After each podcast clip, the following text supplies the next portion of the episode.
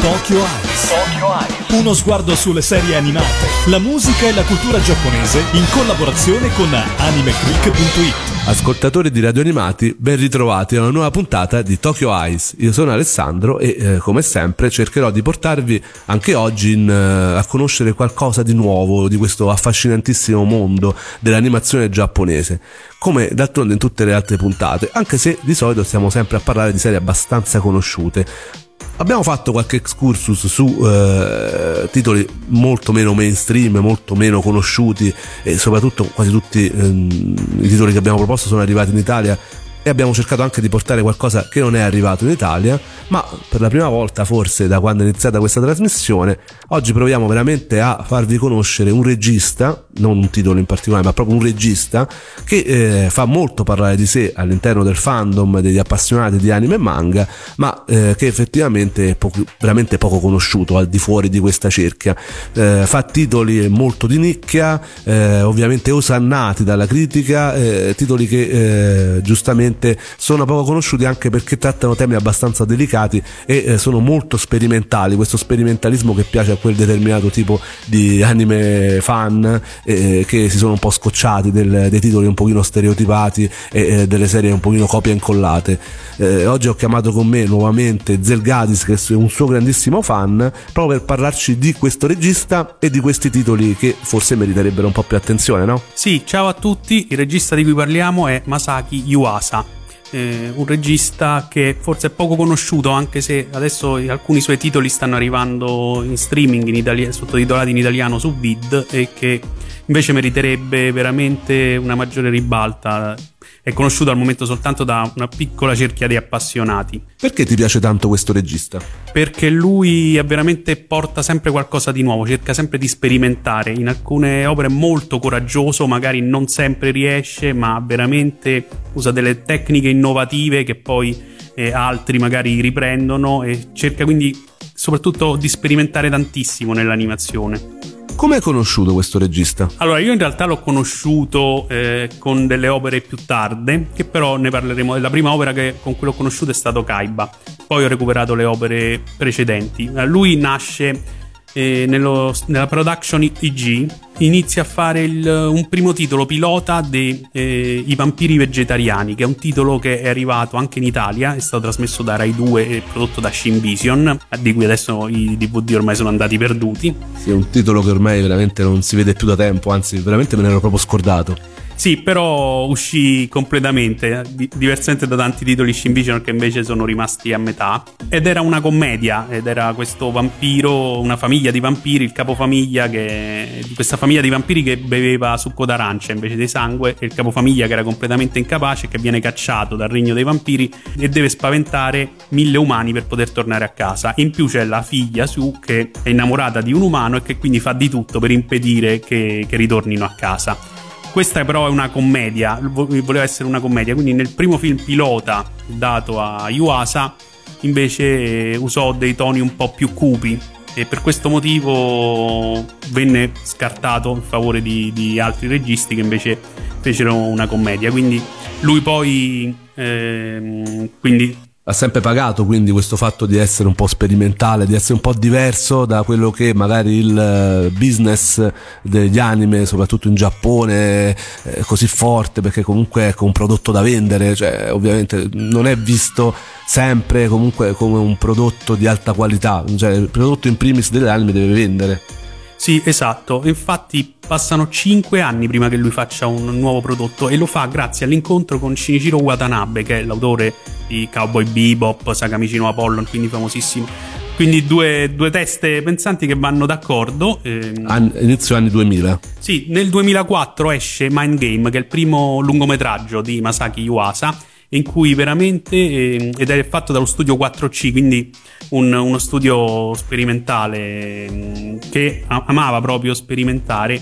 E Mind Game non ha ovviamente tra l'altro con cast favoloso proprio perché c'era aiutato da Watanabe che si è occupato delle musiche, Yoko Kanno, quindi veramente un... Diciamo che era un periodo fertile, magari ecco, è riuscito comunque a incastonarsi in quello che era un momento anche storico degli anime in cui si voleva sperimentare e in cui si usciva ecco da un certo modo di eh, rivedere un pochino l'animazione giapponese, ecco proprio da Watanabe ma anche eh, da Anno, no? Cioè Evangelion aveva fatto un po' caposcuola e effettivamente mh, si era usciti un pochino da quelli che erano i cartoni animati come che ce li ricordavamo noi. Sì, infatti poi tecniche usate, rotoscopio, uso anche di immagini de, con, con, attori umani, quindi è un po' un mix e esagerazioni che non si usavano in, in animazione, quindi è una storia molto anche particolare, cupa, quella di Mind Game, che è veramente un film che, che consiglio, però è, è abbastanza, abbastanza... Di che parla? No, è una storia di un ragazzo che viene coinvolto in una storia di Yakuza, di mafia, eh, però è molto onirico perché poi lui muore, incontra Dio, però rifiuta di morire, torna indietro e quindi Dio viene colpito un po' da questo suo attaccamento alla vita. Lui ritorna, poi eh, però eh, cade nel fiume e viene mangiato da una balena, quindi eh, eh, passa un, una parte della sua vita dentro lo stomaco della balena. È abbastanza, abbastanza onirico. Che abbastanza... storia! sì. È anche un finale poi che non svegliamo, che però che comunque è molto molto criptico e da interpretare. Ah, questo film, che non ha un grandissimo successo di pubblico, però ha un successo enorme nei festival vince dei premi, addirittura supera eh, il Castello Errante di Aul che era stato fatto nello stesso anno e vince t- tanti premi e um, attira anche l'attenzione di Satoshi Kon che lo che proprio pubblicamente l'autore, lo, cioè il regista sì. di Paprika e di tantissimi esatto. altri successi, ecco, quello è un regista sperimentale che in effetti è arrivato anche in Occidente. Sì, e purtroppo è scomparso prematuramente. E anche lui però eh, eh, i suoi film stavano cominciando ad arrivare nei cinema italiani anche. ed è proprio Satoshi Kon che lo porta in, che lo sponsorizza per portarlo in Madhouse dove nel 2006 fa la sua prima eh, serie televisiva che è Kemono Zume che è molto simile a Mind Game come, eh, come aspetto visivo e che parla praticamente è un Romeo e Giulietta sovrannaturale con ehm, una famiglia di mostri carnivori da una parte e una famiglia di sterminatori di questi mostri dall'altra e due innamorati uno da una parte e uno dall'altra. È un po' una commedia surreale e horror e, e anche questo è, è la prima serie che, che, fa Masaki Iwasa, prima serie televisiva in Madhouse. Ha successo? No, non ha successo neanche questa, però è un'altra serie, eh, ha successo soltanto nella nicchia. La prima serie che un po' esce, lo fa uscire alla ribalta è Kaiba, infatti io sono partito proprio da Kaiba eh, a, a, conoscerlo.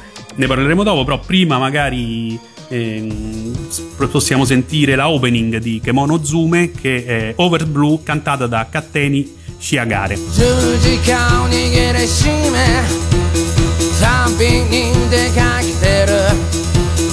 地図も何もないまま。うねる糸好きの道は Y 字路日のよく当たる場所へ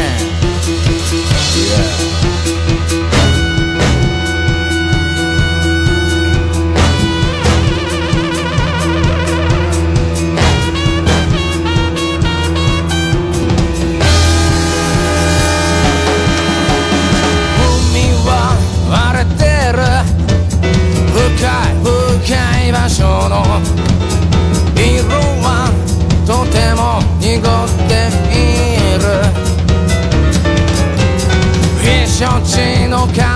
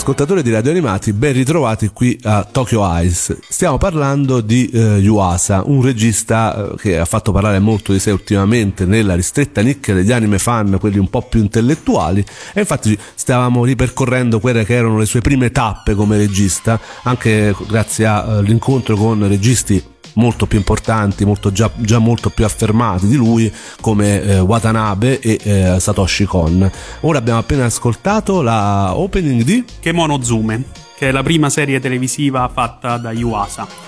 E subito dopo, eh, sempre in Madhouse, eh, due anni dopo, eh, esce Kaiba, una nuova serie televisiva. Questa volta ehm, lo stile eh, è un pochino diverso, ricorda un po' i disegni di Tezuka, come con personaggi un po' bambineschi, però non, non quel, quel eh, character design Moe che va che va adesso, diciamo. Sì, eh, diciamo, c'era già il 2008, quindi diciamo che già il Moe stava prendendo. Sì, può ricordare, non so, la principessa Zaffiro, non so, questi vecchi anime di Tezuka eh, serie che comunque eh, lui è creatore e regista, quindi praticamente sarà tutta impacchettata. Assolutamente sì, è una serie di fantascienza, una distopia e la storia ehm, un, il mondo è un mondo in cui eh, i ricordi possono essere convertiti in un chip eh, di memoria. Questo chip di memoria può essere copiato, può essere distrutto, può essere alterato e può essere trasferito di corpo in corpo. Quindi la morte fisica non ha più eh, un significato in questo mondo, però che cosa succede? Che i corpi migliori eh, vengono presi dai più ricchi eh, e quindi è una società con una disparità enorme dove i più ricchi prosperano, hanno i corpi migliori e, poss- e possono permettersi quindi le ultime tecnologie, mentre i poveri non, non, hanno nulla, addirittura sono costretti a vendere i propri corpi per cercare di, di sopravvivere. Questa è una di quelle serie che eh, in un periodo in cui veramente in televisione ormai non passava più nessun anime giapponese o comunque eh, c'era soltanto il titolo veramente forte come poteva essere Dragon Ball di turno, eh, ovviamente gli anime fan si passavano proprio sul passaparola, se lo passavano, no? non diciamo come, però ecco c'era questa volontà comunque di conoscere questi titoli, no? tu hai vissuto in pieno questo new revival della, diciamo della, eh, degli otaku italiani. Sì, c'è stato veramente un periodo di passaggio. All'inizio molti anime arrivavano in televisione, venivano trasmessi sulle reti Mediaset oppure dopo su MTV. Poi c'è stato un periodo di mezzo in cui l'animazione è sparita completamente dai radar ed è rimasta soltanto relegata in un sottobosco eh, su internet. Ecco, diciamo internet salvò un pochino tutti quelli che volevano sapere come proseguiva la storia dell'animazione giapponese e eh, ovviamente arrivò anche questo regista che fu eh, diciamo cominciato ad adorare, eh, fu adorato un po' da una forse ristretta nicchia, ma che eh, ovviamente era rumorosa perché comunque contava, distribuiva parecchi anime nel sottobosco di cui dicevi. Sì, sì, e quindi è, è diventato molto famoso soprattutto tra gli appassionati, tant'è che oggi Kaiba, così come altre serie di Yuasa, sono arrivate in Italia. E Kaiba, ad esempio, è sottotitolato in italiano e distribuito da Vid. Tutto legalmente. Legalmente. Questo perché eh, dopo l'esplosione di quello che è il titolo forse che l'ha reso un po' più famoso, non famosissimo perché stiamo parlando sempre di un titolo di nicchia, come Ping Pong, di cui parleremo dopo. Sì. Eh, riguardo a Kaiba c'è da dire che porta delle tematiche molto forti, è emozionalmente anche molto forte con dei momenti veramente drammatici che, in cui è difficile trattenere le lacrime. E c'ha anche delle, delle, scene anche abbastanza forti ad esempio ne so posso farvi pensare una cosa che possono fare i ricchi è fare una copia della propria memoria metterla in un corpo del sesso diverso e quindi fare l'amore con se stessi cioè, veramente ecco, diciamo, delle belle pippe mentali, scusate. sì, sì, ma è una distopia, una distopia assurda. E... Ora ci ascoltiamo una canzone proprio tratta dal host di Kaiba. Sì, sentiamo la opening che si intitola Never ed è cantata da Seira Kagami.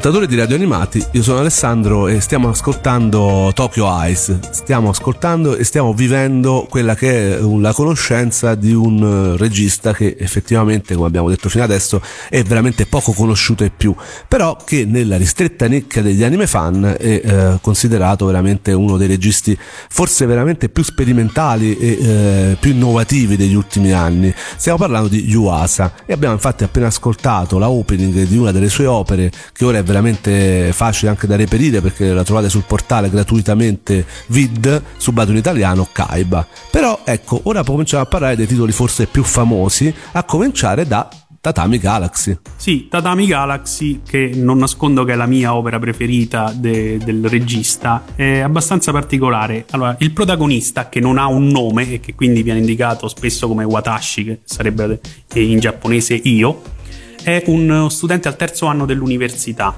Nella vita universitaria si trova di fronte varie scelte, quindi partecipare alla vita dei club, fare amicizie, conoscere persone. E lui ritiene che la sua scelta sia sempre sbagliata e che oppure che le cattive amicizie l'abbiano portato a fare delle scelte sbagliate quindi il fallimento della sua vita. Cosa succede? Che al termine de- dell'episodio, questo succede al primo episodio, viene riavvolto il nastro e si torna indietro nel tempo all'inizio, quando lui può compiere le, le sue scelte, quindi all'inizio dell'anno. E, e ogni volta lui cambia completamente la sua scelta, quindi sceglie di far parte di, di un altro club, conoscere altre persone. Sì, una specie di sliding doors continuo. Sì, è uno sliding doors di 13 episodi in cui lui compie tutte le scelte possibili e ogni volta ovviamente la sua vita va in pezzi tranquillamente. E lui è innamorato anche di una ragazza ma non riesce mai a far colpo su di lei. E quindi eh, però tratto da un romanzo abbastanza importante in Giappone. Sì dell'autore Tomiko Morimi che è anche lo stesso autore che ha scritto mm, eh, Ushoten Kazoku, la,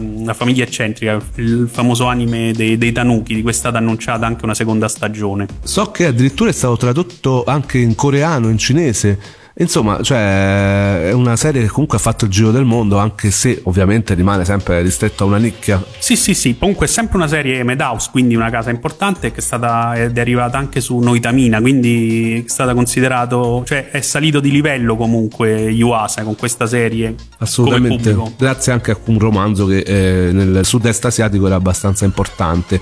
Anche qui sperimentalismo a livello tecnico-grafico notevole. Sì, sì, molto, molto sperimentale, non spinto come le sue prime opere, ma molto particolare anche come colorazione, tendente quasi al bianco e nero. Molti infatti quando si approcciano a queste serie perché me ne sentono parlare, eh, magari ecco molti novellini diciamo, eh, molti rimangono colpiti da queste serie anzi se ne allontanano perché dicono che è questa grafica. Io parecchio ho visto che scappano anche con l'ultimo ping pong, tutti ne parlavano, sono avvicinati e dice no questa grafica mi fa schifo, io voglio... Eh, infatti forse è questo un po' magari il limite, eh, non il limite, diciamo mh, quello che fa in modo che questo regista non, eh, non si faccia proprio conoscere in tutto il mondo. Sì, però è molto, ci vuole anche molto coraggio per sperimentare tecniche nuove di animazione e cercare quindi di far arrivare i concetti che lui vuole esprimere in un modo diverso dal solito. Quindi il suo è un tentativo comunque di proporre un qualcosa di diverso e farlo arrivare allo spettatore. Se si riesce a seguire eh, questo gioco di, di Yuasa, veramente alla fine Tatami Galaxy è veramente bello. Poi è una commedia, quindi ha tantissimi momenti anche di hilarità e momenti che fanno riflettere. Proprio in assoluto, forse uno nella mia top 10 sicuramente Tatami Galaxy. Tra l'altro, poi all'estero è andato veramente bene, nel senso per essere una serie di nicchia, oltre al fatto che il romanzo è stato tradotto in coreano, in cinese, la, l'anime stesso è arrivato in America, è arrivato in Australia, insomma ha avuto la sua diffusione, perché comunque ecco, queste sono le cose che elevano un po' l'animazione e la fanno diventare cultura, no? Sì, sì, eh, tra l'altro per dire della commedia Wikipedia vi dico addirittura che uno dei personaggi è il membro maschile del protagonista, che è proprio animato, ha la forma di un cowboy e ogni volta dice la sua nella mente del protagonista su quello che dovrebbe fare. Potete immaginare quali siano le sue opinioni rispetto a quello che succede attorno a lui. Poi, poi, la difficoltà grossa di seguire questa serie che ho provato e che sto continuando a vedere anche adesso, perché comunque è bella, è anche il fatto che parlano molto velocemente. Sì, questo è particolare. Il protagonista parla velocissimo, cioè spara delle parole a raffica e raccontando di sé e quindi... Seguire i sottotitoli in questo caso è difficile. Sia seguire i sottotitoli sia per chi magari non parla il giapponese in modo perfetto è difficilissimo seguire anche le frasi che vengono dette. Comunque, al di là di questi limiti eh, che sono nostri, non sono dell'autore, ovviamente noi lo consigliamo perché è veramente un'opera che vale la pena vedere. Forse ecco una delle ultime delle opere opere forse più innovative degli ultimi anni. Sì, io sicuramente per approcciarsi a Yuasa consiglio Tatami Galaxy, proprio perché forse un pochino più fruibile, al di là de- dell'aspetto grafico, proprio la storia è più fruibile e anche un po' più comica. E adesso però ci possiamo sentire la opening di Tatami Galaxy che eh, si intitola eh, Maigo Inuto Ame no Beat, che significa il battito di un cucciolo randaggio e la pioggia, ed è cantata dai Asian Kung Fu Generation.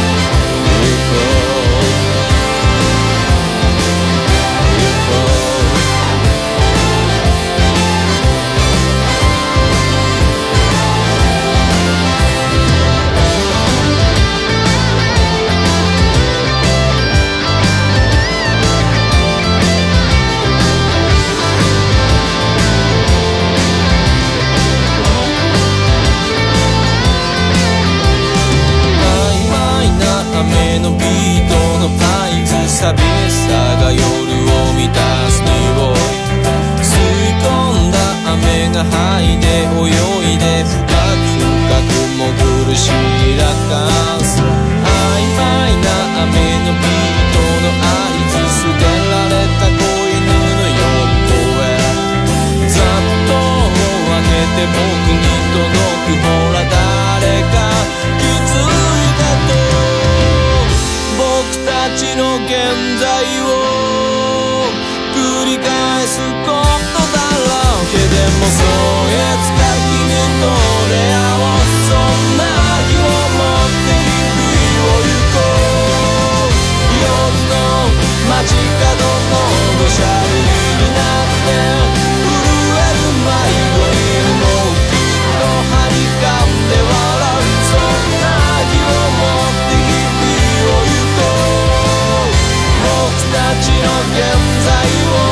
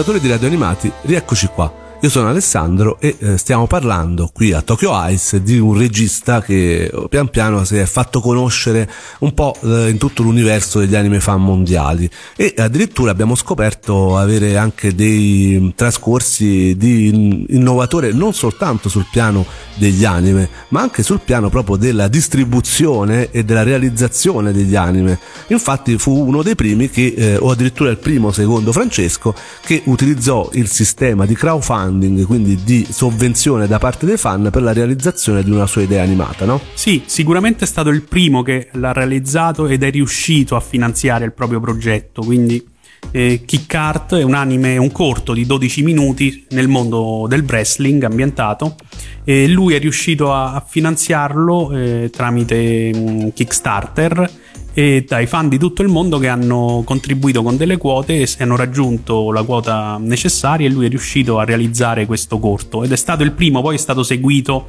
anche da altri studi, pensiamo allo studio Trigger eh, che ha fatto Little Witch Academia o altri studi che hanno prodotto in proprio eh, tramite Kickstarter. Però a me risulta che Yuasa è stato proprio il primo, quindi innovatore anche in questo. Però ecco, veniamo al titolo che gli ha dato forse la fama e che eh, comunque ha fatto scoprire questo regista ai più giovincelli, quelli un po' più giovani di noi, anche di parecchio, e che lo hanno praticamente in, innalzato a essere un pochino il leader di questa avanguardia di sperimentalismo, di, di serie diverse dal solito e quindi porta bandiera appunto della diversità de, dell'anime come cultura, come qualcosa qualcosa che vada al di là del mero intrattenimento e parliamo della serie Ping Pong Animation, una serie che va sul eh, contenitore famosissimo di anime della Fuji TV Noitamina e che comunque il suo successo ce l'ha. Sì, l'ha fatto conoscere proprio ai più giovani, proprio forse probabilmente per il tema trattato, che è un tema sportivo. Ping pong, ovviamente, si, si capisce subito che è un anime ambientato nel mondo del ping pong